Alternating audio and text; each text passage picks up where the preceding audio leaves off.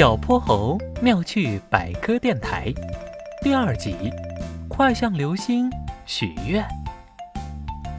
在野外的露营地，哼哼猪忽然看见远方划过一道流星。流星是流星耶！妈妈说对着流星许愿，梦想就会成真哦。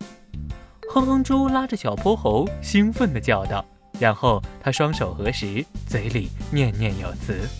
流星啊流星，我想要吃不完的零食，我想要大包子、大布丁、大薯条、大大杯的可乐。哦，对了对了，还有大大大大的花生糖。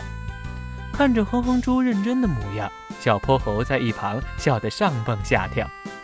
哼哼猪，你声音还不够大呀，流星离我们起码有一千公里远呢，你要再大大大声，它才可以听见啊。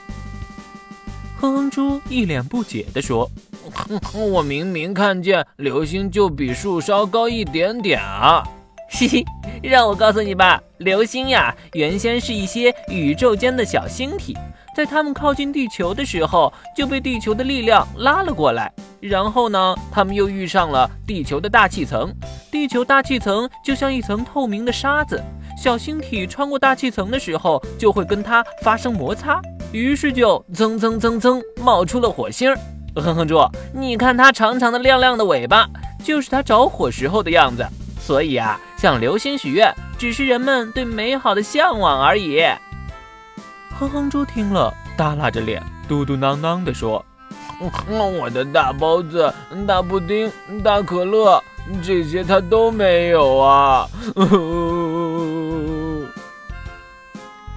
小泼猴妙趣百科，一天一个小知识。